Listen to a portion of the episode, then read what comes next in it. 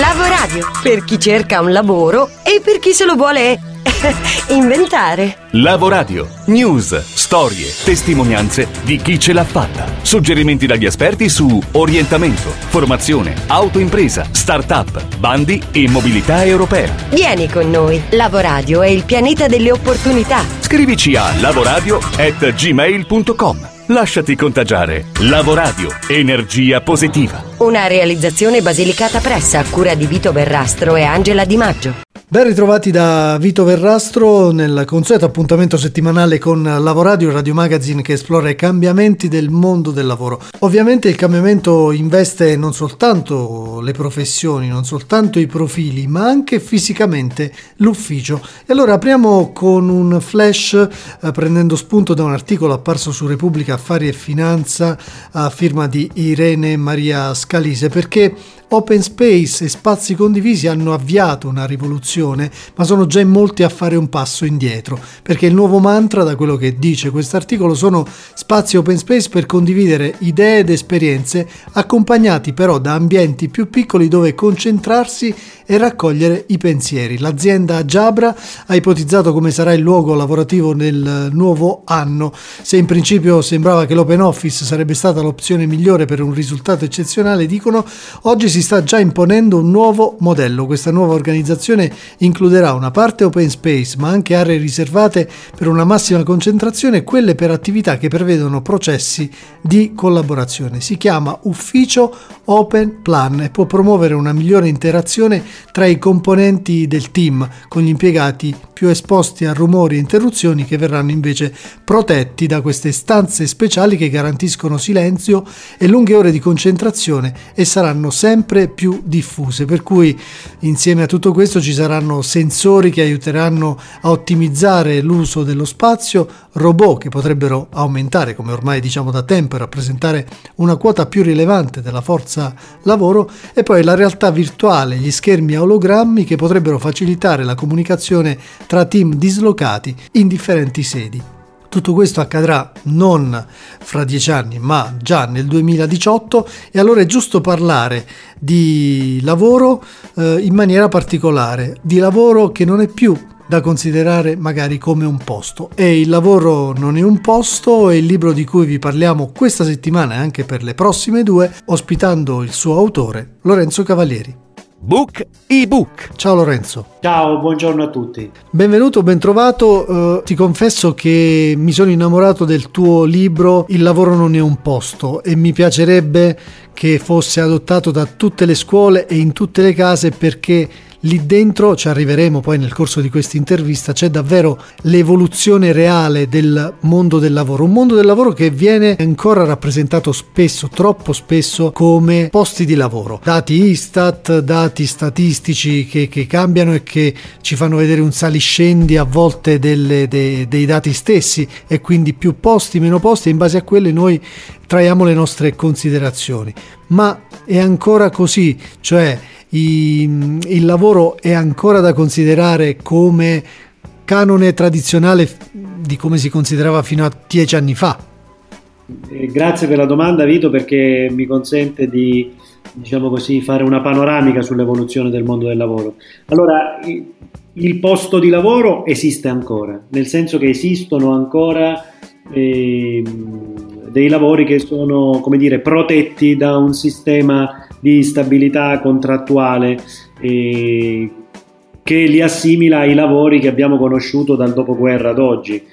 Eh, nel, dal dopoguerra ad oggi eh, il sistema economico e il sistema delle regole aveva creato un contesto per il quale una persona poteva cominciare un'attività lavorativa a 25-30 anni con la ragionevole certezza che l'avrebbe fatta per i successivi 30 anni.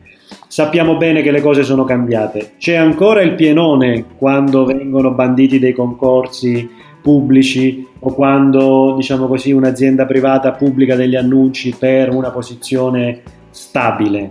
Tutti noi cerchiamo stabilità, cerchiamo sicurezza. Il tema è che il mercato del lavoro offre sempre meno collocazioni di questo tipo. Quindi eh, i più giovani, ma anche i meno giovani, si precipitano a raccogliere queste opportunità, ma sono opportunità sempre più residuali, sem- sono sempre di meno sostanzialmente. E, ehm, quindi quel bisogno di stabilità e di sicurezza che tutti noi leghiamo alla dimensione del lavoro ce la dobbiamo andare a prendere in un altro modo, lavorando su, soprattutto sulle nostre competenze, lavorando sulla nostra passione, lavorando sulla nostra, eh, viene definita oggi occupabilità, cioè la nostra capacità di trovare e, e reinventarci un percorso di carriera. Quindi una volta il posto era una strada predefinita, oggi io l'ho definito un viaggio avventuroso, un viaggio bello dove possiamo e dobbiamo dare il meglio di noi, certamente però quella stabilità e quella sicurezza, come dire, ce la dobbiamo conquistare. La tua percezione rispetto a, a questo modello che stai descrivendo, rispetto al pienone di cui parliamo spesso sul lavoradio mm. e che hai accennato tu, quando si bandiscono dei concorsi dove c'è il miraggio o l'obiettivo del posto, che cosa ci dice? Che l'Italia è ancora troppo ancorata mentalmente, culturalmente ad un modello che sappiamo le rivoluzioni arrivano poi veloci, sta scomparendo?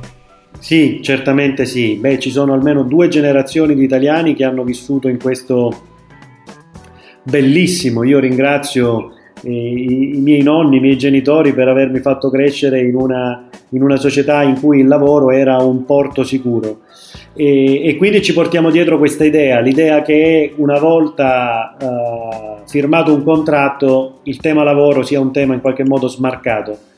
Sostanzialmente però il contesto economico è completamente cambiato e oggi per farti un esempio eh, mh, parliamo di un contesto professionale in cui un ragazzo dalla fine degli studi al suo quarantesimo anno di età mediamente andrà a fare 9-10 lavori diversi. Quindi in, in cui questi sono dati eh, per la verità eh, pubblicati dal Ministero del Lavoro negli Stati Uniti, non italiano, però voglio dire, siccome il, mondo si assomiglia sempre di più, siamo in un contesto globalizzato, è facile immaginare che magari eh, i ragazzi italiani non cambieranno lavoro 10 volte nei primi 15 anni della loro carriera come negli Stati Uniti, ma almeno 7-8 volte. Una volta il lavoro della vita era uno. E quindi diciamo che mentalmente e culturalmente in effetti siamo ancora un po', come dire, condizionati da, quella, da quel contesto. Bene, grazie. Lorenzo Cavalieri sarà di nuovo con noi la prossima settimana. Parleremo del ruolo della famiglia, del ruolo della scuola, dell'università, del concetto di non sostituibilità che deve farsi strada sempre di più eh, nei nostri giovani. Giovani che però a volte si mettono insieme, individuano un problema e offrono un'opportunità. Startup e intanto si è chiuso proprio qualche giorno fa lo Startup Weekend eh, di Potenza, la prima edizione in assoluto. Ne parliamo con eh, Michele Lorusso, a capo del web team per quanto riguarda la comunicazione. Ciao Michele. Ciao a tutti. Com'è andata allora? Raccontaci qualcosa. È stata una prima volta incredibile in Basilicata, una tre giorni che abbiamo realizzato presso l'incubatore il Coworking Godesk e che ha visto la partecipazione di 35 aspiranti imprenditori eh, di ogni età, dai 17 ai 50 anni, di ogni formazione e anche provenienza eh, extraregionale.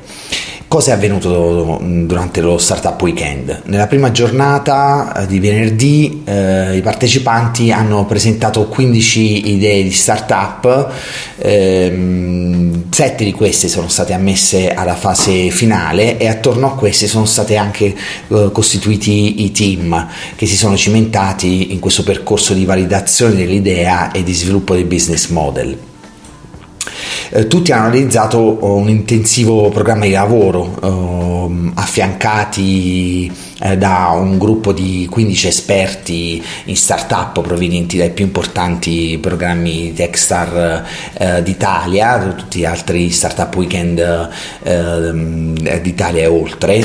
Una, una, dei mentor è arrivata addirittura da, da Storcarda, Angelica Lappner, e questo gruppo ha supportato i progressi e verificato i risultati la formula ovviamente è quella consueta, percorso intensivo affiancati da mentor e da esperti in startup, presentazione degli elevator pitch di fronte alla giuria. Chi ha vinto? Hanno vinto la prima edizione di Startup Weekend Potenza tre startup. Il primo Tolkami è una piattaforma che vuole mettere in connessione giovani terapeuti e persone con disagio psicologico, è quella che ha raggiunto il ma- maggior punteggio da parte della giuria. Il secondo premio invece è andato a Flower Angel, una tipica startup che organizza, che si propone di organizzare servizi a distanza per mantenere vivo il ricordo dei defunti e, de- e il decoro delle tombe. Il terzo premio invece è andato ad Amerino, un interessante dispositivo che si promette di essere economico e intelligente per che permette di non dimenticare gli oggetti un attimo prima di perderli. Poi mi sembra di aver visto che ci sono state menzioni anche per tante altre start-up. La prima è Quando Voglio, un sistema on demand che permette di abbassare i costi assicurativi per l'utilizzo di veicoli che vengono utilizzati sporadicamente. E l'altra è OneTap ID, la startup che vuole abbattere i tempi della burocrazia e i costi delle incombenze burocratiche per l'accesso alle identità e ai dati personali. Infine sono, state, eh, sono andate menzioni a due altre idee di startup, TravelMe, la piattaforma che vuole aiutare i turisti eh, fai da te ad orientarsi secondo i propri interessi. E Matchup, che è un'altra ambiziosa idea che permette di rivoluzionare il sistema di matching e incontri tra le persone a, a corto raggio. E a proposito di startup, un po' in tutto il paese ci sono novità importanti, andiamo un attimo a Genova perché il progetto Digital Tree, cioè il primo innovation hub di startup allestito nella città Ligure, nel capoluogo di Regione Ligure, dedicato a chi voglia investire, innovare e operare nei campi del cognitive computing e del machine learning, discipline base dell'Internet of Things, l'Internet delle cose, ormai pilastri della digital transformation e del progetto Industria 4.0 sostenuto dal governo italiano, è stato presentato proprio nei giorni scorsi corsi con un partenariato pubblico-privato che rappresenta un modello virtuoso e sostenibile in grado di coniugare l'erogazione di servizi pubblici o di pubblica utilità e attività imprenditoriali e private. Ne parleremo nel corso delle prossime puntate di Lavoradio. Opportunity Box. All'interno della nostra Opportunity Box, la scatola delle opportunità, le migliori uh, soluzioni per lavori, stage, tirocini all'estero. Ci colleghiamo dunque con Antonino Imbesi di Euronet della rete Europe Direct. Oggi si inizia con una notizia bella, allettante per noi giornalisti, ma ovviamente soprattutto per i giovani. CNN London Bureau offre degli stage per giovani laureati in ambito di comunicazione comunicazione presso i propri uffici a partire dal maggio 2018. Gli interessati avranno la possibilità di scegliere tra due settori del giornalismo moderno, quello della cronaca, ossia le news, e eh, ovviamente della narrazione di storie e della ricostruzione avvincente nei confronti degli spettatori, e quello della produzione e diffusione digitale delle notizie, il digital. I primi avranno una durata di tre mesi, i secondi invece di quattro mesi. Per partecipare occorre essere in possesso dei seguenti requisiti, essere cittadini britannici o dell'Unione Europea, avere la possibilità di lavorare a lungo termine nel Regno Unito, avere una buona conoscenza della lingua inglese, essere neolaureati in giornalismo, scienze della comunicazione o materie affini. C'è tempo fino al primo marzo e al primo luglio per partecipare agli stage previsti nel periodo 1 maggio-31 agosto e 1 settembre 31 dicembre. Per maggiori informazioni è possibile andare sul sito http edition.cnn.com. Bene Antonino, spostiamoci adesso sul versante diritti, cittadinanza, uguaglianza perché ci sono novità anche in questo settore. La Commissione europea ha recentemente pubblicato il calendario dei nuovi bandi relativi al programma Diritti, Uguaglianza, Cittadinanza per l'anno 2017. Il programma ha sostituito tre precedenti azioni che sono state operative nel periodo 2007-2013, ossia i programmi specifici Daphne 3, eh, e il programma eh, Diritti fondamentali e cittadinanza, eh, nonché il programma Progress per le sezioni parità fra uomini e donne e diversità e lotta contro la discriminazione. Il nuovo programma intende contribuire al consolidamento di spazio in cui l'uguaglianza e i diritti delle persone, quali ehm, quelli appunto sanciti dai trattati dell'Unione Europea, dalla Carta dei diritti fondamentali dell'Unione Europea e dalle convenzioni internazionali in maniera di diritti umani, siano promossi e protetti. I bandi in scadenza sono due protezione della privacy e dei dati personali che avrà la scadenza eh, l'11 gennaio 2018 e le azioni mirate a contrastare il divario di genere lungo l'arco della vita che si completerà il 22 eh, febbraio 2018. Per maggiori informazioni basta andare sul sito eh, ec.europa.eu.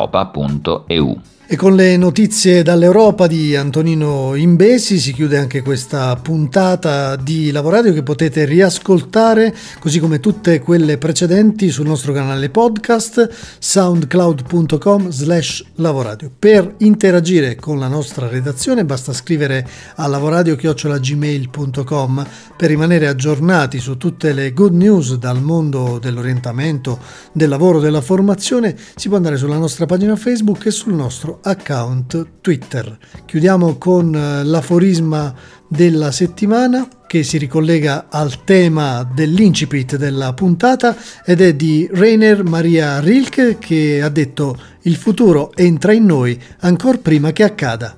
Alla prossima! Lavoradio per chi cerca un lavoro e per chi se lo vuole inventare.